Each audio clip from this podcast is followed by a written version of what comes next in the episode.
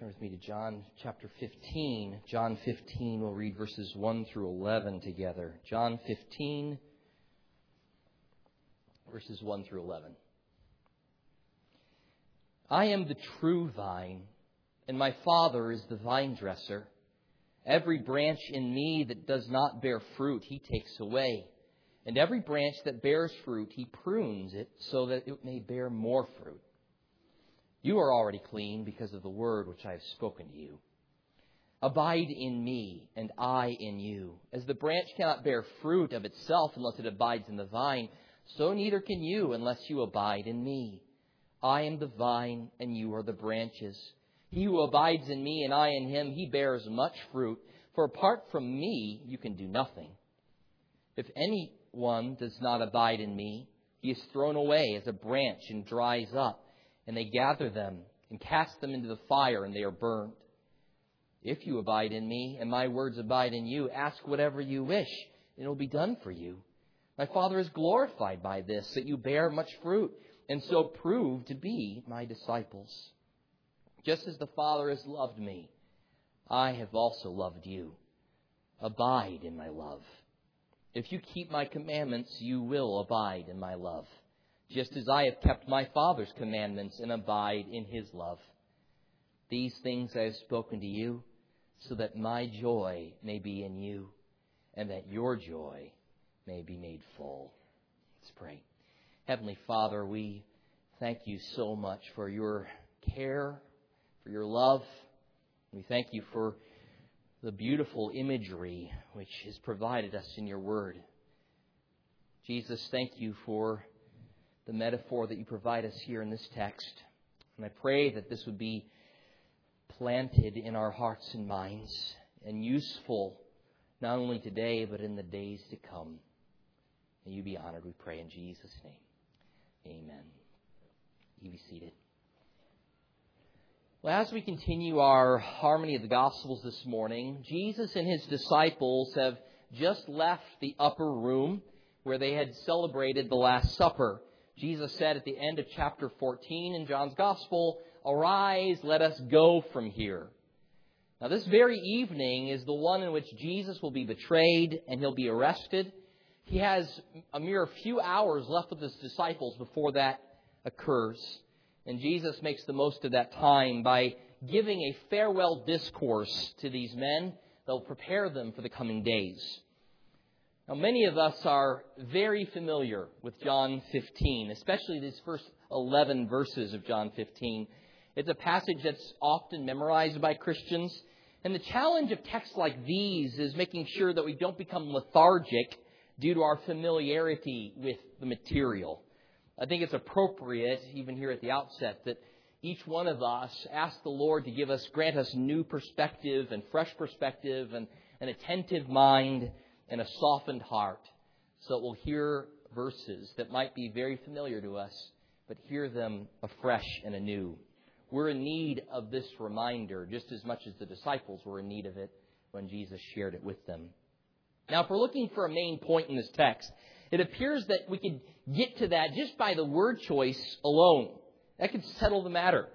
The word abide or remain or dwell, it's variously translated in different translations, but abide, remain, dwell, live, that word in Greek happens some over 10 times in these 11 verses. Jesus is asking his disciples, both then and now, where is it that you dwell? Where do you live? Where is your dwelling? So that's the question that's before us this morning. Where do you dwell? Where do you live? Where is home for you? And how does where you live impact how you live? How does where you live impact how you live? This is no small question. And the answer to this question is more than just words can give. Just providing a word answer to this is not sufficient. The answer to the question must go beyond words to ongoing practice. In asking the question, where do you live, the only way we can truly answer it is by living where we're supposed to live. Not just answering where we're supposed to live, but by living where we're supposed to live. We must go far beyond knowing the answer we must go to living the answer.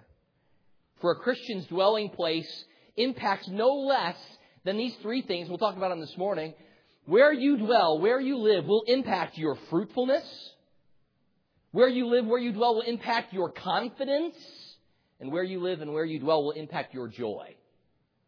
Your fruitfulness, your confidence, and your joy will, are directly correlated. There's a direct implication and impact that comes from where you dwell. A Christian's dwelling place impacts his or her fruitfulness, his or her confidence, especially in prayer, and his or her joy. Now we know that ultimately the answer for every Christian is that the earth is not our home. This earth has been subjected to corruption as a result of the fall, the entrance of sin into mankind, into the world. And so God's plan for his people is ultimately to take them home. And home is not here. Home is to be with him forever. Those dying before Jesus' return means them going to heaven, for to be absent from the bodies to be present with the Lord. But even that place, the place of heaven where those who are dead now go, is not their final place or home. It's just an intermediate place. As ultimately, one day, when Jesus returns and all of history is brought to culmination, ultimately all Christians will dwell with Jesus in the new heavens and new earth. Will be given resurrected bodies. That is where our citizenship is. For that reason, right now, we're merely aliens or strangers or pilgrims here on earth. But if earth right now is not our home, where do we dwell presently? We know where we're going to dwell in the new heavens and new earth. If you're in Christ, that's where you're ultimately going to dwell. That's where ultimately home is. But what does a Christian do now? If we're just aliens and pilgrims and strangers on this earth, how do we live? Where do we live? Where do we dwell? What is it that ultimately makes something home? You thought through that question? What makes something home? Is it a building? Or is it people? Is it based on geography? Or is it based on relationship? This question was forever settled for me in the aftermath of my parents' divorce and the subsequent foreclosure that happened on the house that we had in Kingwood. My mom was forced to find an apartment in the Humble area, a name appropriate because where we went to was a very humble abode. The apartment was quite small. We were absolutely cramped, especially when you considered that we went from a home in Kingwood that was fairly large. A few months later, my mom would be able to receive a slight upgrade within the same apartment complex. But regardless of the size of the space that we were in or the quality of the building, home for me was where my mom was. My brother and I felt cared for and loved and nurtured and encouraged wherever the Lord would provide a place for us to live with mom. And while the circumstances of my dad's leaving were not something that any of us would have asked for, I see how the Lord worked through those circumstances to instill in all three of our lives a great deal of spiritual lessons. And I definitely learned through that. On a physical level, I can make a connection to a spiritual one. Home is not so much a matter of place as it is a matter of relationship, as it is a matter of fellowship, as it is a matter of community. This is fitting for us to think about as we don't know what's going to happen with City Hall next door and with our land and the road and all that stuff. We're kind of in a big holding pattern trying to see what's going to happen. We're not exactly sure how this is all going to play itself out. But one thing I know, our family is not tied to this location. Should we need to move, we'll go together and we'll trust the Lord's provision for a new location to be our new place of gathering. You've heard it said before home is where the heart is. Perhaps the Christian response that Jesus gives us here in John 15 is home is where the Lord is. Home is where the Lord is. And Jesus reminds us of this very thing through providing and then unpacking an agricultural analogy. He makes a metaphor, makes use of a metaphor from the realm of agriculture to help us understand this a little bit better. This morning, I'm going to, real simple, two points are very, very simple that I want to say I'll walk through the text with. The first is we're going to consider the metaphor, and then second of all, we'll consider the message. Seemed fitting since we're going to be talking about the master and his message. This morning, we'll talk about the metaphor and Jesus' message. And in coming family camp, we'll be talking about the master and his message. Point number one the metaphor. Let's spend a few moments understanding, first of all, if we are to understand some spiritual application, we first have to come to grips with what metaphor Jesus is setting up. What are the main elements of this metaphor? Well, first is the vine. Here's the last of the I am statements in John's Gospel. Jesus says, I am the true vine. Note, true vine. I am the true vine. That word true kind of makes you wonder, well, in reference to what is Jesus referring? If he just said, I am the vine, we'd have one thing, but he says, I am the true vine. Perhaps this is a contrast to the reference to Israel that's made throughout the Old Testament. God often refers to Israel as his vine, as a choice plant, a vine that was afforded every privilege. We had a couple of those passages read this morning. Isaiah 5. It comes out, the prophet Isaiah says, Let me sing a song of my well beloved, a song of my beloved concerning his vineyard. So off, off this song goes, and it sounds so beautiful and wonderful. My well beloved had a vineyard on a fertile hill. He dug it all around. He removed its stones and planted it with the choicest vine. He built a tower in the middle of it. He also hewed out a wine vat in it, and he expected it to produce good grapes. But Israel fails to live up to its privileges and blessings. So, this very metaphor, not only in Isaiah 5, but in other places as well, is used to describe Israel's failure to produce good fruit and the fact that God is bringing judgment as a result. Again, Isaiah 5 verse 4, what more was there to do for my vineyard than I have done for it? Why, when I expected it to produce good grapes, did it produce worthless ones? Then he says in verse 7, for the vineyard of the Lord of hosts is the house of Israel, and the men of Judah his delightful plant. Thus he looked for justice, but behold, all he saw was bloodshed. He looked for righteousness, but all he saw was a cry of distress. Just to show you that this theme continues throughout the Old Testament, Jeremiah 2:21, we have this statement, "Yet I planted you a choice vine, a completely faithful seed. How then have you turned yourself before me into the degenerate shoots of a foreign vine?" Hosea 10, verse 1 and 2, Israel is a luxuriant vine. He produces fruit for himself. The more his fruit, the more altars he made. The richer his land, the better he made the sacred pillars. Their heart is faithless. Now they must bear their guilt. The Lord will break down their altars and destroy their sacred pillars. You can also look these up later on. Check, out Ezekiel 15 and Ezekiel 17. Again, you'll see the repeated theme. Israel is likened unto a vine. And they're given every blessing, every privilege. And then God says, I looked to see good fruit. All that I got was worthless fruit, rottenness fruit. And as a result, I'm coming to bring judgment. Now, in contrast to Israel's barrenness, Jesus brings forth the fruit that Israel lacked. Jesus succeeds where Israel failed. So when Jesus says, I am the true vine, Jesus is everything that Israel never was. Jesus also in John's gospel is referred to as the true light, in contrast to John the Baptist, who is a lamp, but he's not the true light coming into the world. He's also referred to as the true bread, unlike the manna which came down from heaven for the Israelites while they were in the wilderness, which allowed them to eat for a day and but then die out in the wilderness. Jesus brings a spiritual bread that results in eternal life. You see, the man is a shadow of the greater bread, Jesus, the true bread from heaven. The tabernacle and the temple in the Old Testament, the place which God dwelled, just a shadow just a picture of the true reality. Jesus, the true tabernacle. Jesus, the true temple. He was not merely the shadow of God's presence. He was God incarnate. God in the flesh. Dwelling amongst his people.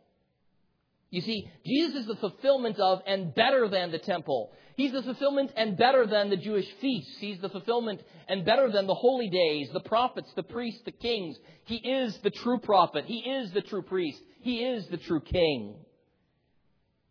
Here we see that Jesus is also the fulfillment of all that Israel was meant to be. He is the true vine because he is true Israel. Here's a great example. We could look at numerous ones, but here's a really good one. Remember at the beginning of Jesus' earthly ministry, he goes out into the wilderness, right? Where he fasts for many days. And while he's out in the wilderness, he is tempted by Satan. Jesus, in response to Satan's temptations, continues to quote from Deuteronomy. So fascinating. Israel, while out in the wilderness, fail at the temptation. When the temptations come, they follow after false gods. They complain that they're not getting you know, enough water, not getting water, or they're, they, they complain about the manna after a while. They're complaining and murmuring and disgruntled about everything. Where Israel fell in the temptations in their wilderness experience, Jesus succeeded. He is the true vine. And then when you read Psalm 80, I don't know how, you, you know, knowing what we know now, living on this side of Jesus' advent, you read Psalm 80. So fascinating. I'm going to start in verse 14. O God of hosts, turn again now, we beseech you. Look down from heaven and see, and take care of this vine. See, here the psalmist, he's crying out to God, please turn back to us. Look down upon us. Be merciful toward us. Be gracious towards us. You've removed your blessing from us because we were evil and rebellious. You've brought judgment our way. Now the psalmist is pleading with God. Please show us mercy and grace and compassion. Look down from heaven and see. Take care of this vine. We are still your vine, O God. Take care of us. Even the shoot which your right hand is planted, and on the son whom you have strengthened for yourself. It's burned with fire. The vine is cut down. They perish at the rebuke of your countenance. Then listen to verse 17. Let your hand be upon the man of your right hand, upon the Son of Man, whom you made strong for yourself. Then we shall not turn back from you. Revive us, and we will call upon your name. O Lord God of hosts, restore us. Cause your face to shine upon us, and we will be saved. There's a longing here for God to show mercy and love and compassion towards Israel. They're longing for this. And in the midst of this longing, there's a desire that the Son of Man, whom he has made strong for himself, should come. That there be revival, that there be restoration, that God's face now look upon his people and shine upon them, and that this would result in their salvation. You see, Jesus says, I am the true vine. I'm all that Israel is ever supposed to be. I have succeeded where Israel failed. And the only way to be truly restored and put in right terms with God is to be connected to me. To be connected with me, the true vine. It's not by your birth or descent from Abraham by which you are saved. It is by your connection with me that you're saved. Your fruitfulness isn't by obeying laws in the Old Testament. It's by being connected to me. There's the real lifeblood of this and certainly from being connected to me, that obedience will then flow. Jesus is the fulfillment of all that was meant for Israel. Rather than a rebellious people and nation, Jesus is the true Son of God, God's true, chosen, and precious vine. In Isaiah 5, God looked for fruit of justice and righteousness, but, but found it lacking in Israel. But when he looks at Jesus, he finds it perfectly. Jesus perfectly fulfilled what God desired. He revealed the character of God in his words and in his acts. Tasker said it this way Jesus is what God had called Israel to be, but what Israel, in fact, had never become. Israel had been an imperfect foreshadowing of what was found to perfection in Jesus. this is what's so amazing about our God. Is when he sees a lack in his people, he then provides it. Because he knows we could never drum it up from within ourselves. God provides what's lacking in us. So now to be part of God's chosen vine, you must be rightly related to Jesus. Only those abiding in him will be fruitful as God intended for them to be. And being the true vine, he is the only vine. He alone is our only source of spiritual sustenance. Jesus says, I am the true vine. And my Father is, you might have their vine dresser. We're literally farmer. My father is the farmer. For some reason, we don't normally think of farming grapes. So we say things like vine dresser or like the word gardener. God the Father is the gardener. We're told of a couple of things that he's engaged in doing. First of all, every branch in Jesus not bearing fruit is taken away, we're told in the first part of verse 2. The Father removes dead weight from the vine. Any branch that's not producing fruit is removed. What fruit is he looking for? That's a good question. What does it mean to be someone who produces fruit? What fruit is God the Father looking for? Well, there's several different categories of things we could talk about. The fruit could be seen in repentance towards God because of their sin and faith in Jesus Christ. The fruit could be seen in holiness of life and conduct. Fruit can be seen in evangelistic fervor and souls being saved. Fruit can be seen in deeds of charity towards the needy. Fruit can be seen in transformed values and attitudes, the internal desires and attitudes of the heart. Fruit can be seen in speech that's been seasoned with grace. Fruit can be connected with the fruit of the Spirit that Galatians 5 speaks of love, joy, peace, patience, kindness, goodness, faithfulness, gentleness, and self control. Jesus probably means to include all of these, for all of these fruit are a result of the relationship that one has when they are in the vine. Now, Jesus says that his Father the gardener removes every branch that does not bear fruit. Every non fruit bearing branch will be sorted out by the Father. No dead branch will be allowed to persist for long, for it's obvious by its lack of fruit that it's not connected to the vine. For every branch connected to the vine produces fruit. Certainly, the quintessential example of this in the present context would be Judas, right? Judas Iscariot. Outwardly, he was indistinguishable from the other apostles. So much so that when Jesus is sitting at the Last Supper, this is just a few weeks ago we talked about this, Jesus is sitting at the table. He says, One of you at this very table is going to betray me. And remember, all the disciples are looking around going, Is it me, Lord? Is it me? Nobody's like pointing the finger. It's Judas Iscariot. No one's doing that. He appears to be a branch attached to the vine. But there was no fruit from this man.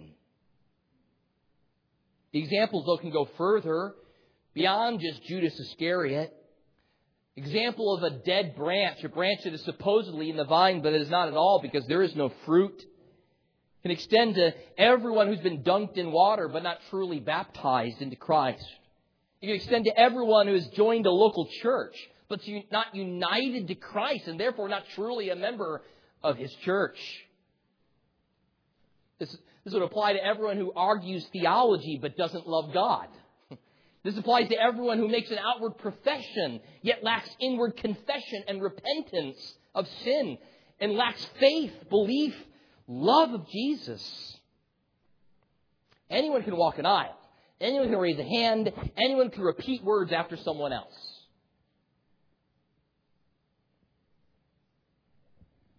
Sometimes these dead branches will be exposed in this life.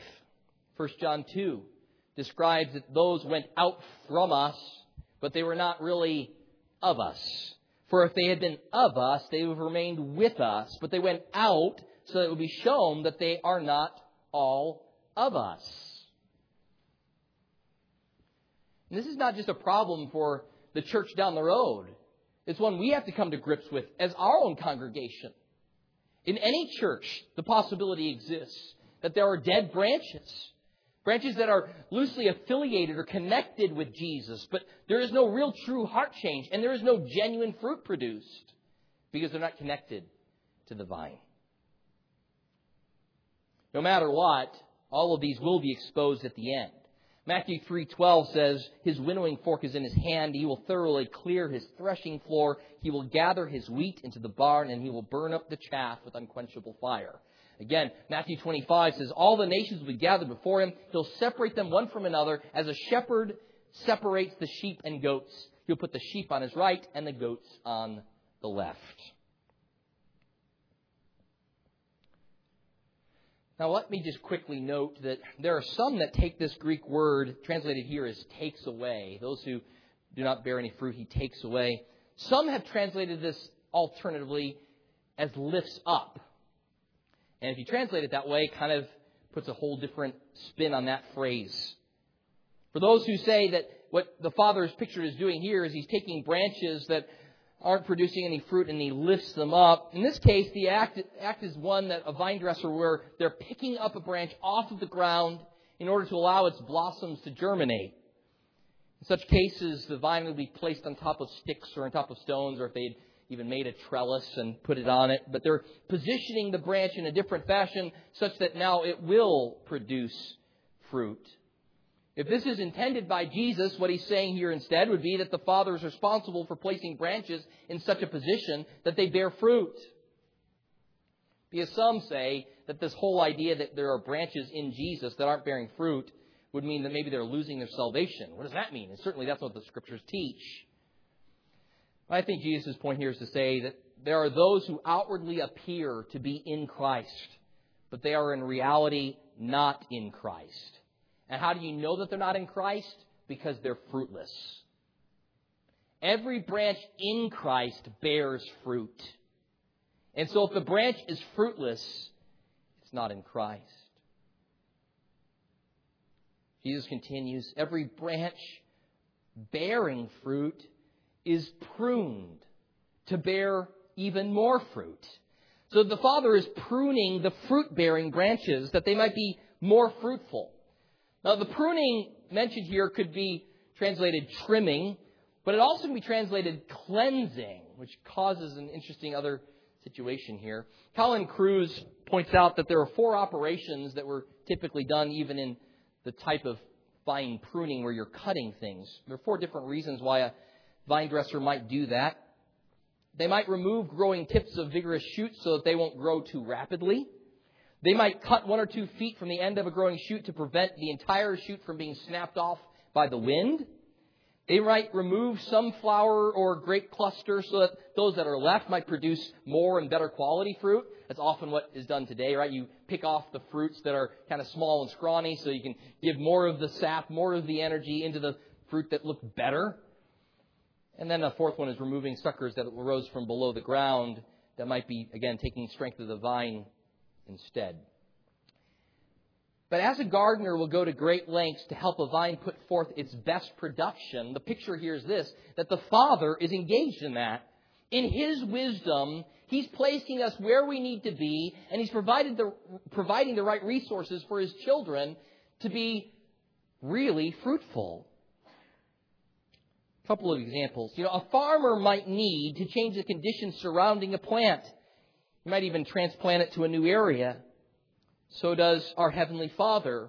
Sometimes He plants His children in another part of the world to shine as a light in a dark place, that they might be more fruitful. It's not that they're not producing fruit now, but now He's going to change up their circumstances to create more fruitfulness for them.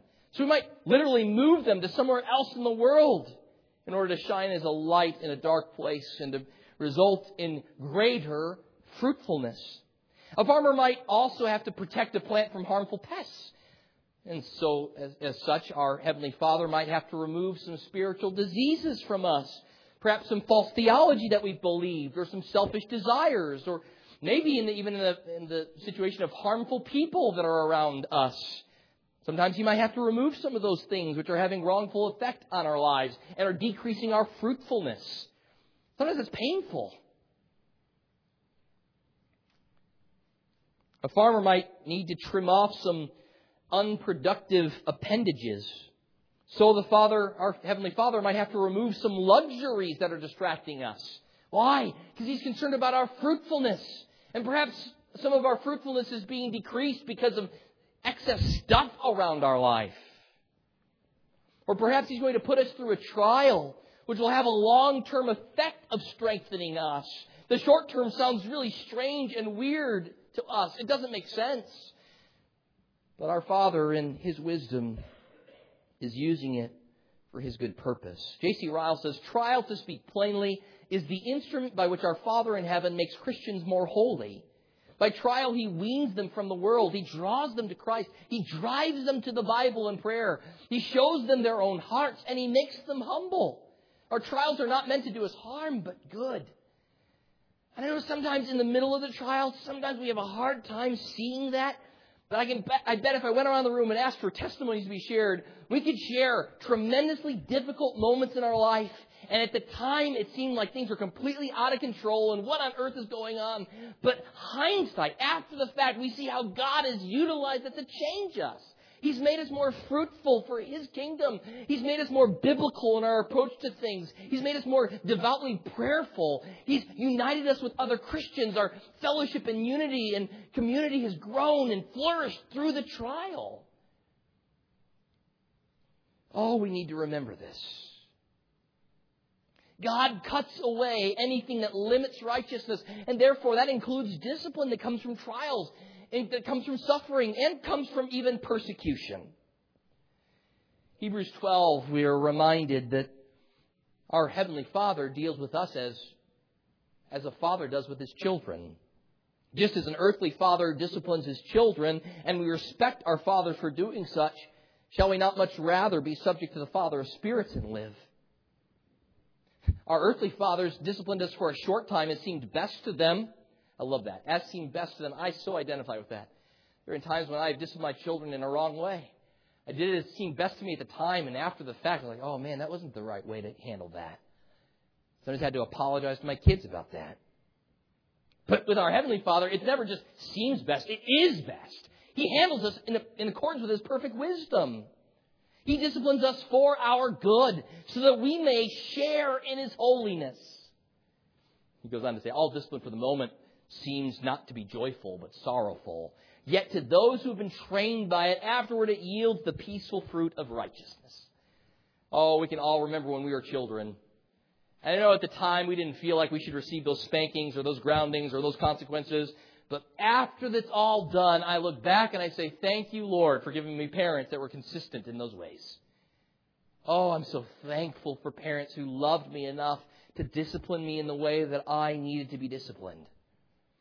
And if earthly parents who are far from perfect are engaged in that and we're thankful for it, how much more ought we be thankful when our Heavenly Father, who's all powerful and all wise, disciplines us? For we know that God causes all things to work together for good for those who love Him and are called according to His purpose. Now, Jesus then inserts this little phrase. He says, Already you are clean. You have heard the words I've spoken to you. You're already clean. Now, that seems kind of like a strange statement inserted here in verse 3. You are already clean because of the word I've spoken to you. But it kind of becomes a little bit more obvious when you see the Greek words here. When Jesus says that the Father's role is either A, to cut off, or to take away, or B, to trim or to cleanse, he uses two different Greek words, but they're both based on the same root. When he says here the Father cuts off the dead branches, it's airei. When he talks about the Father trimming those branches that are bearing fruit, it's kathairei. Airei is still there. And then when he says, he looks at the disciples and he says, hey, and all of you, you've already been cleansed. The other word there could be translated trimmed or pruned. The word here, katharoi.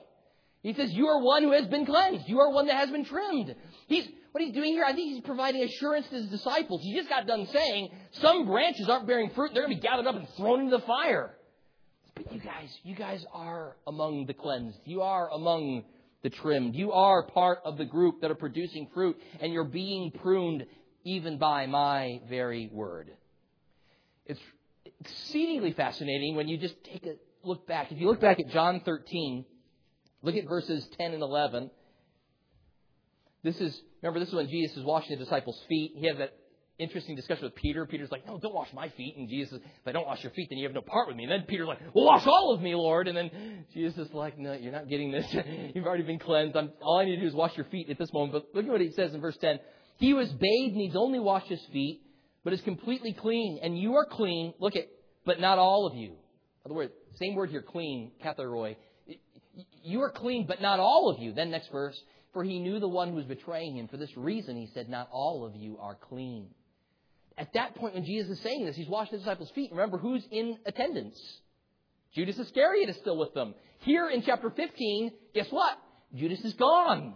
And now he looks at all of his men and he says, You guys are all the ones. He's just, I think what he's doing is providing further assurance to his disciples.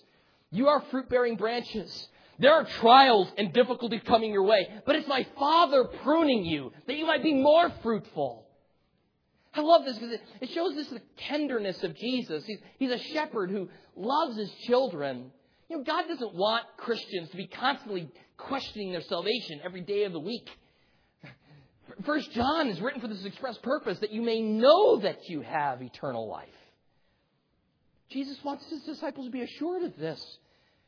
You are those who are bearing fruit. There's trials coming for you, but you're clean.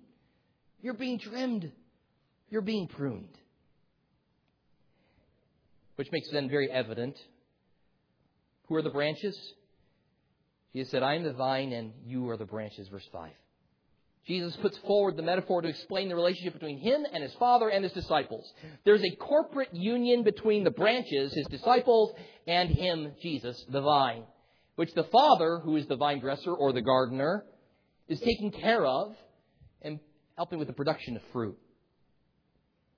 So while there are many branches, there is a wondrous unity in the one true vine. There's only one vine. There's many branches, but there's only one vine. And that true vine is Jesus. He's the head, He's the root, He's the foundation, He's the chief cornerstone, He's the life, He's the provision for the entire church.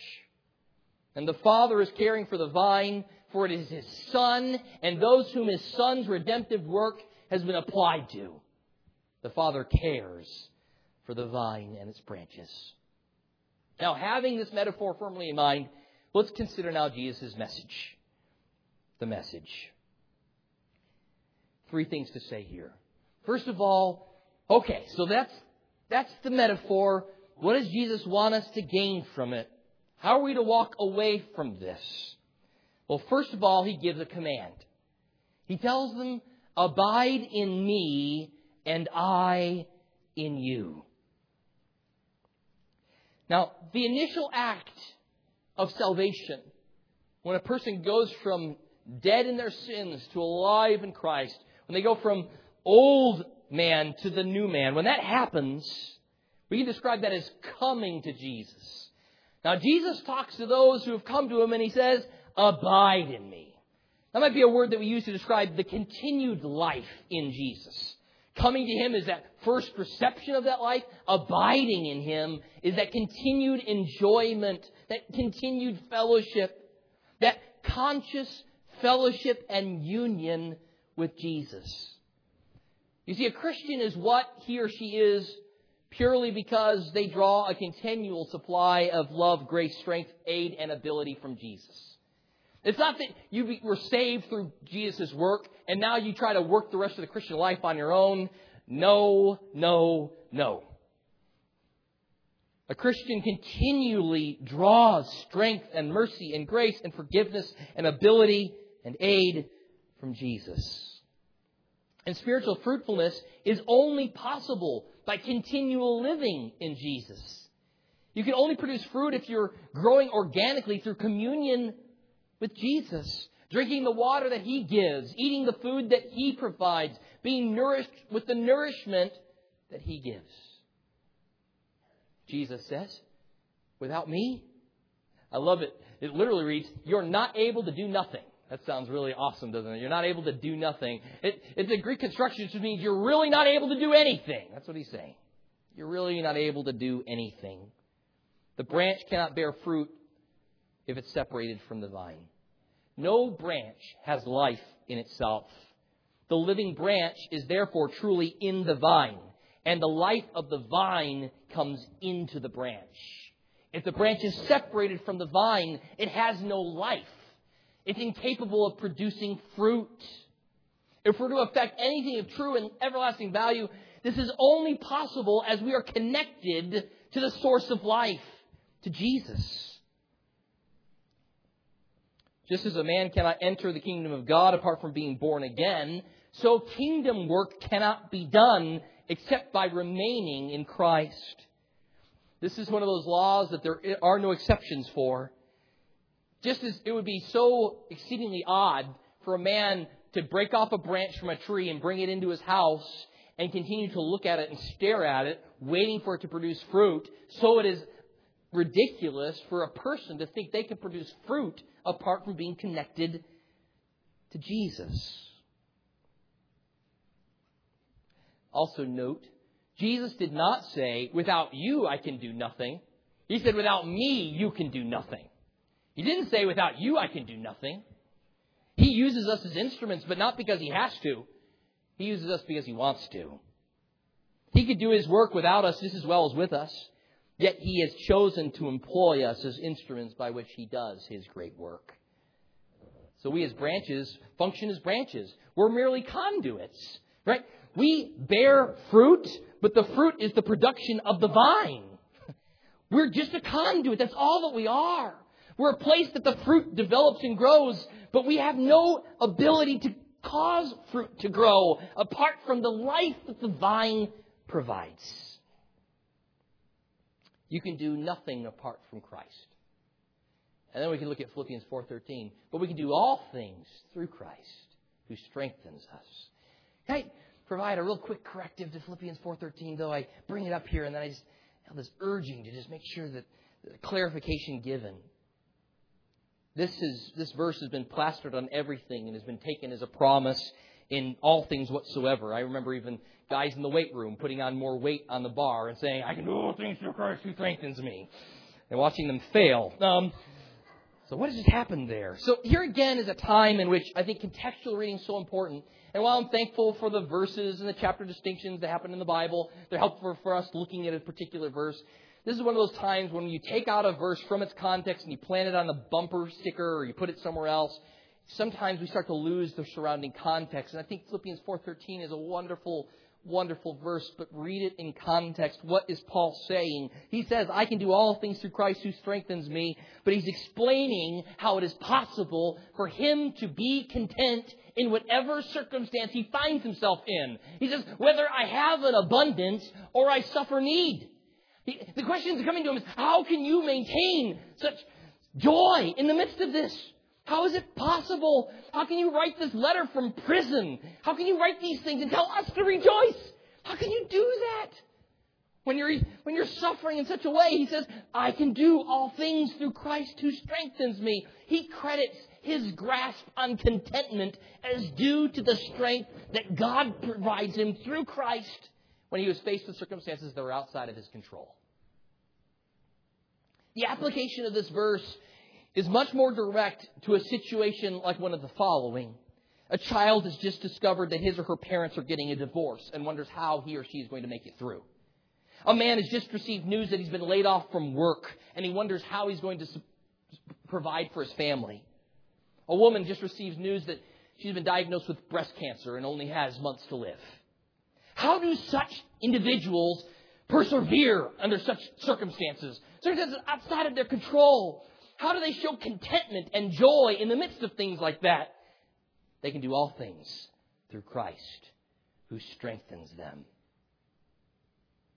They'll bring these things to the Lord. They'll lay them before His feet. They'll trust in His sovereign will. They'll ask God for supernatural strength. They'll utter words of the promise I can do all things through Christ who strengthens me. You see, a branch that is dwelling in Christ, made its home in Jesus, has His life flowing through them. And so they quite literally say, as Paul did, it's not because I'm great, it's because He's great. It's His life living in me that allows me to respond this way. I couldn't do these things. But through Christ who strengthens me, I can do all things.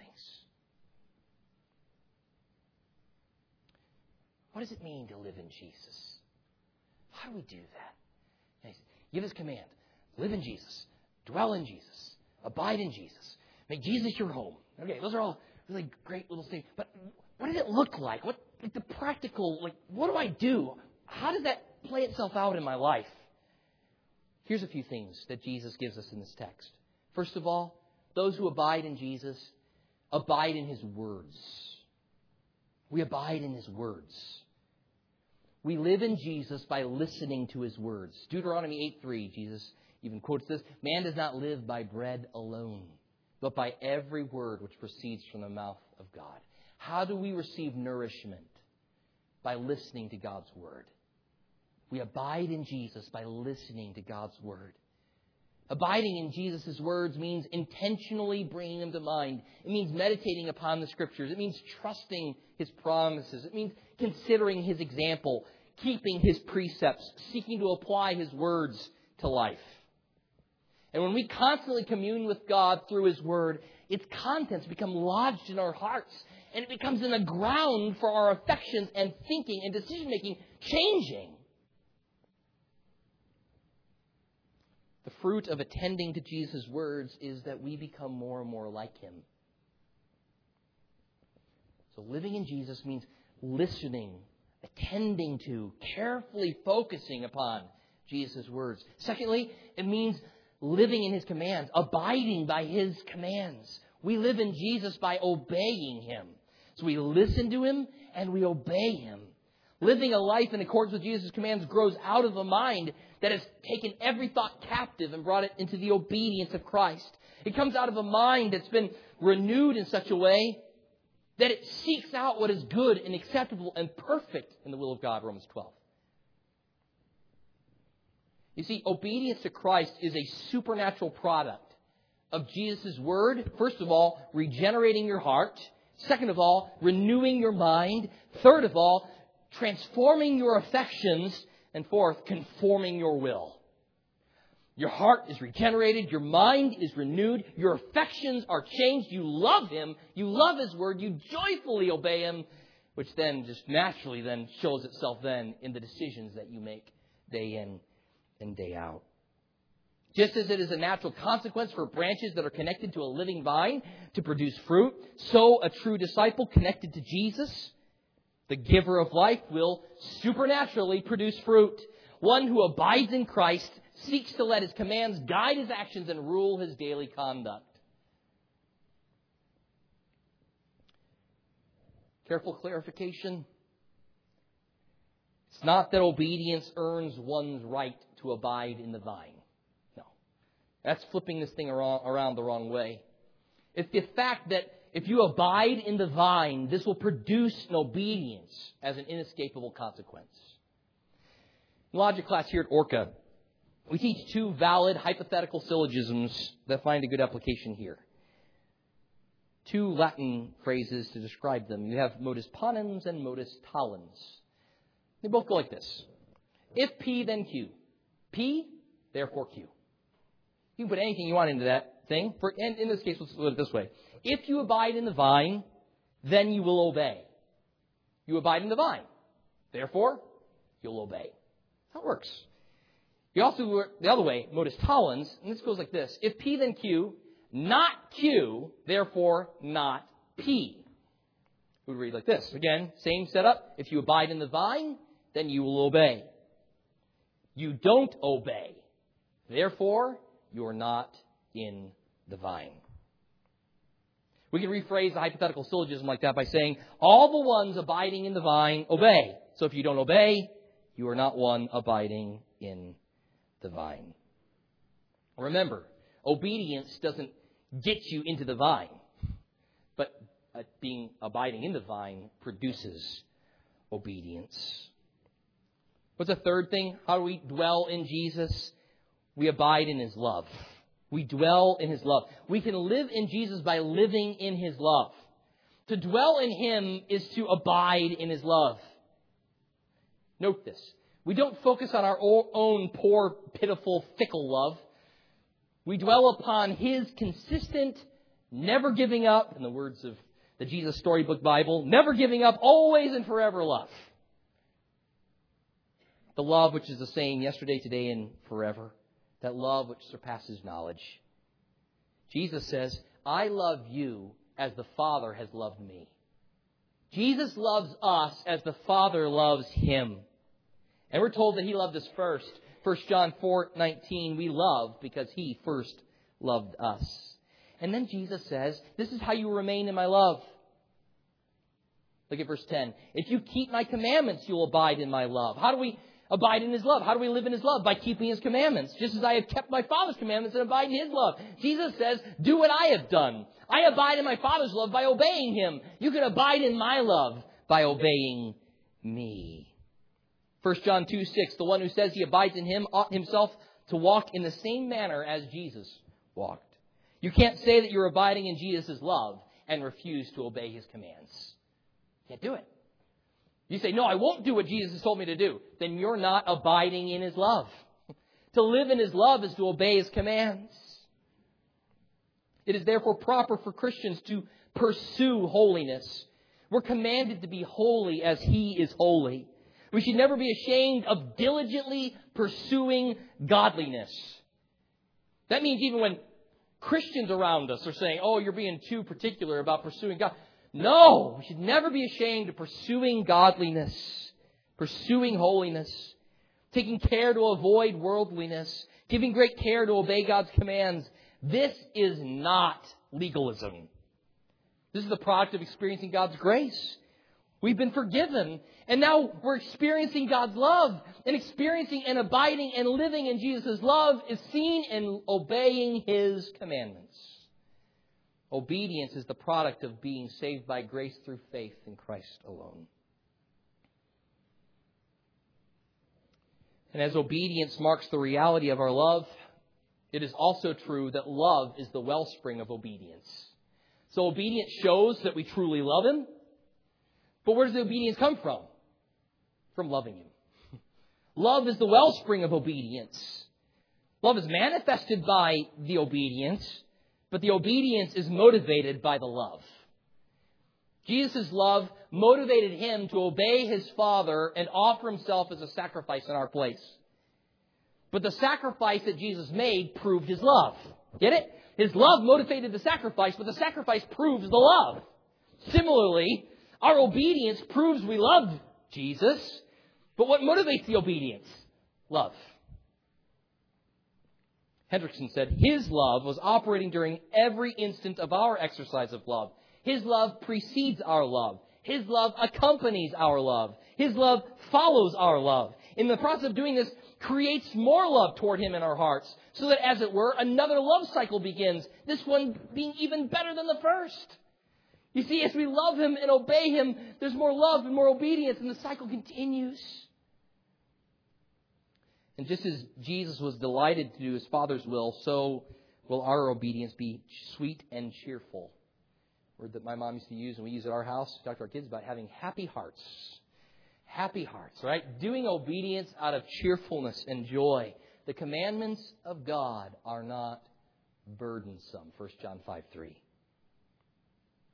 This is how discipleship is proven. Jesus says, and therefore, verse 8, and so prove to be my disciples. Each tree is known by its own fruit. Men don't gather figs from thorns, they don't pick grapes from a briar bush. Luke 6, 44. Being made disciples, remember, we're made disciples by Christ's work. And being then attached to Jesus, we become more and more his disciples through obedience. This is kind of how this works. Our obedience proves who or what we are. You can only obey because He's first done a work in your heart. But disciples are followers of Christ. Followers of Christ follow Christ. That's what they do. If you're a disciple, you're one that follows Christ. How can you say you're a disciple and you don't obey Him? How can you say you're a disciple, but you're not being discipled by Him? How can you say you're following Jesus and you're not following Jesus? Those who have been attached to the vine show their true discipleship. through further discipleship. What's the result of rejection? Those who reject all of this, we're told in verse 4, there's no fruit from them. Verse 6, they're thrown away, they're withered and dried up, they're gathered together, and they're thrown into fire and burned. Sounds very similar to me, Matthew 13, where the parable of the tares, where there's tares growing up in the midst of a good crop, and they want to go out and get all the tares out, but the Lord says, the Master says, no, you, are not going to go out there because when you go out there to tear out the tares, when you fill out the tares, you're going to destroy some of the good stuff. So leave it all until harvest. Then we'll harvest it all and we'll separate it all at the end. Has the same sort of picture here. They'll be gathered together and thrown out into the furnace of fire. In that place, they'll be weeping and gnashing of teeth. Quite a consequence for not being in the true vine. What's, though, the reward for remaining? What's the reward for remaining? I come back to those three things I mentioned at the beginning faithfulness, confidence, and joy. What's reward or fruitfulness? I'm sorry, confidence and joy. What is the reward for remaining? Fruitfulness. Good works are rightly called the work of a believer, yet all the glory rightly is due Jesus, for without him nothing could be produced. We can bear much fruit only by vital union with Jesus. And he makes us even more fruitful. Let me just challenge you with this. Jesus says that bearing much fruit is a consequence of being united to Him, abiding in Him, dwelling in Him. So, what is the chief reason why people suffer from not being very fruitful? I think many people have answered that question by saying, well, the church has to have more programs. We need to have more ministries. We need to have more stuff that we're doing. We need to be more active, more busy. It seems that Jesus' answer to the question is we need to be more diligent about our communion with Him. Fruitfulness is the necessary consequence of dwelling in Christ, living and abiding in Him. A.W. Pink says thousands of Christians fail to trace their barrenness to its right source, the meagerness of their communion with Christ. Consequently, they seek fruitfulness in activities often right in themselves, but which, when he is unrecognized, can neither yield, can never yield any fruit. So, how is your relationship with Jesus? By this, I'm not asking you right now to, on your piece of paper there in front of you, to fill out a statement of faith and make sure that you ascribe to sound doctrine, although that is important, although what you believe is definitely important. What I mean by the question is, when's the last time you've had a heart to heart with Jesus about your relationship with Him? Ask these questions. Ask these questions between yourself and the Lord. Are you abiding in Him? Is Jesus your life? Do you find times of solitude with Him sweet to your soul? Are there things that are dry in your relationship with Him? Have you been spending more time doing than abiding? Have you been substituting more service rather than loving relationship with Him? Sometimes we can get so wrapped up in doing that we trick ourselves into believing that we're fruitful just because we're really busy. I preach this to myself, my dear friends. Real fruitfulness arises from relationship with Jesus, from abiding in Him. Don't mistake busyness for true fruitfulness. Second thing, reward, confidence in prayer. We're told in verse 7 if you abide in me and my words abide in you, ask whatever you wish and it will be done for you. This is so great. You see, the one whose heart and mind and will have been transformed through union with Jesus, because you've been attending to his words, as we talked about, you've been obeying his commands, and you've been living in his love, all things we just talked, talked about, what it means to abide in him, then you're going to see this further benefit. Such a one will experience great effectiveness in prayer, because your heart and mind desire the things that God desires. It's a wonderful confidence that attends to the prayers of one who knows that he makes requests in keeping with what God desires. What is, what is the key to an effective prayer life? Intimacy with Jesus. There it is. What's the key to an effective prayer life? Intimacy with Jesus. Living in His love. Obeying His commands. This is the confidence we have before Him that if we ask anything according to His will, He hears us. 1 John 5 14. A child will come to a parent with apprehension rather than confidence if the child is not sure whether or not the parent's in a giving mood, right? They might choose which parent they come to, depending on what they think about the giving mood of the parent. Or they don't know if it's something that, that they're asking for is something that the parent will be pleased to give. But if you know what you're coming with is something that the parent would love to give to you, and you know that they're able to give it to you, and you know that there's someone who loves to give those things, then you can come with complete confidence. Effectiveness in prayer comes through communion and relationship with Jesus. The more we know Him, the more we know that He delights to give good gifts to His children. And the more that we know what He desires, we'll ask in accordance with what He desires, and there will be great confidence in our prayers. You see, both service and prayerfulness all tied to union with Jesus, living and dwelling in Him. Again, why is there so little prayer in our day? Again, it's not because we need more programs and more organizations. It's that we need more close communion with Jesus.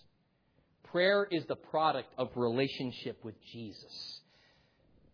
This is a good test for all of us. When prayer dries up, check your relationship with Jesus. Close relationship with Jesus pushes forward prayer.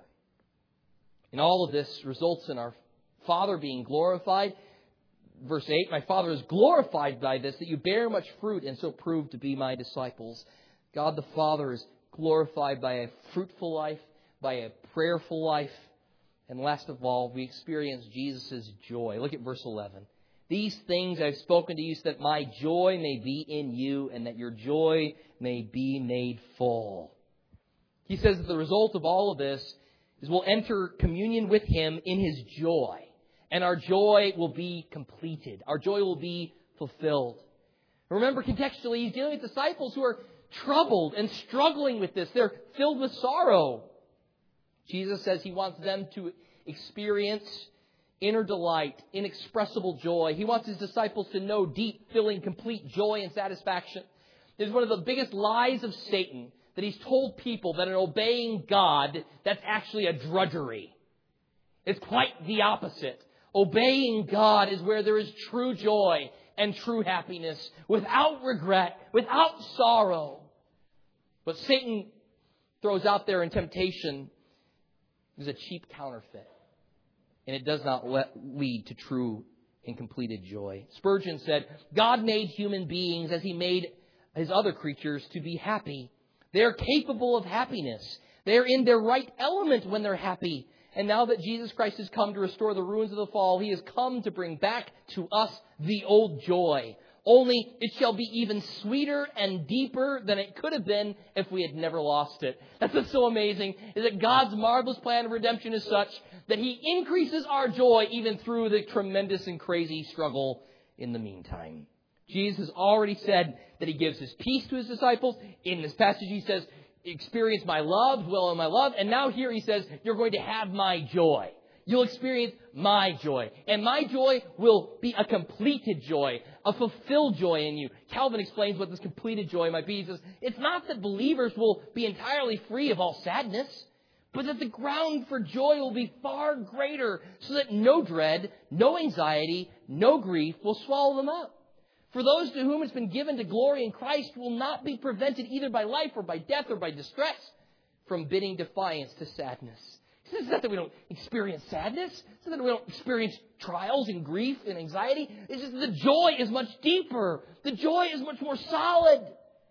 So no matter how shaky life gets, there's a solidness to our joy. And this is only found in obedience to God. Something impossible for us to attain apart from grace. We can't obey apart from grace. We need grace to forgive our sins.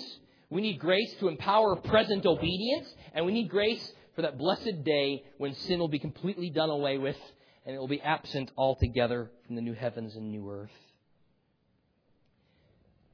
Check this when it comes to joy. Oftentimes, a Christian's joy is not sapped so much by trials and difficulties that come their way. I think the quickest way to losing joy in the Christian life is sin. Sin is what saps joy. David, when he asked the Lord to restore, he asked the Lord, restore the joy of my salvation. No, he didn't, la- he didn't doubt his salvation. He asked the Lord to restore the joy of his salvation. This is following, most likely, his sin with Bathsheba. He didn't lose his salvation, but the joy of it had been lost with him. Remember when Peter denied Jesus three times, he went out and wept bitterly. He didn't cease from being Jesus' disciple, but until Jesus restored him, he experienced pain and sorrow. You see, this is what's so beautiful, though, is while sin does affect our joy in the Lord, the Lord has a means by which we can be forgiven and restored again. And I commit to you to read Psalm 32. In Psalm 32, you'll read there this week that when an individual keeps silent about their sin, their body wastes away through groaning all day long. He goes on to say, My vitality and strength were drained away as the fever heat of summer. But then he says, I acknowledged my sin to you. My iniquity I didn't hide. I said, I'll confess my transgressions to the Lord, and you forgave me of my sin. Therefore, let everyone who is godly pray to you in a time when you may be found. I wish to close with these practical lessons for you. Five things. First of all, beware of attempting to achieve fruitfulness apart from abiding in Christ. Ask the Lord to evaluate your heart, to search your motives and actions.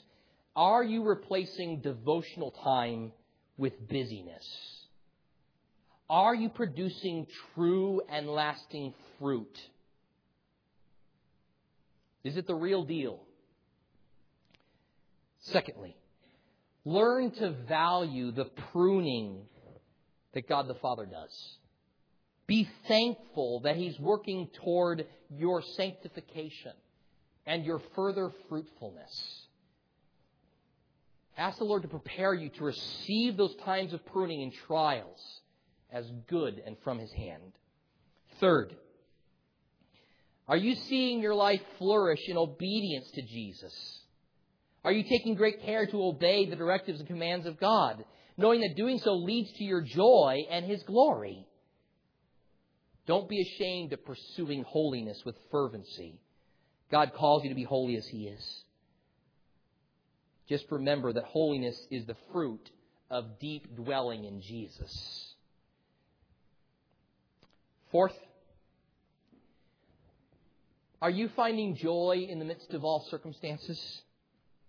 Are you combating worry and anxiety with trust in God's promises and the assurance of His sovereignty? Are you abiding in His love? Are you depending upon His care?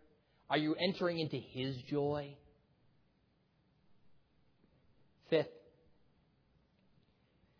do you truly believe that God desires you to experience fullness of joy? Do you really believe that? Do you believe that God desires for you to experience fullness of joy? And let me be very clear here, not based on creaturely definitions of happiness, but God's definition of happiness. He says, where you will find true happiness, true joy, is obeying me.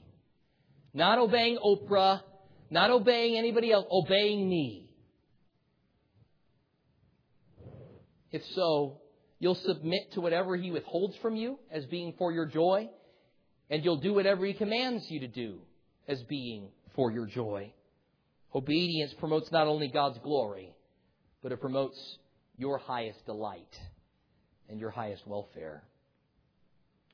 Jesus exhorts all of us to abide in Him.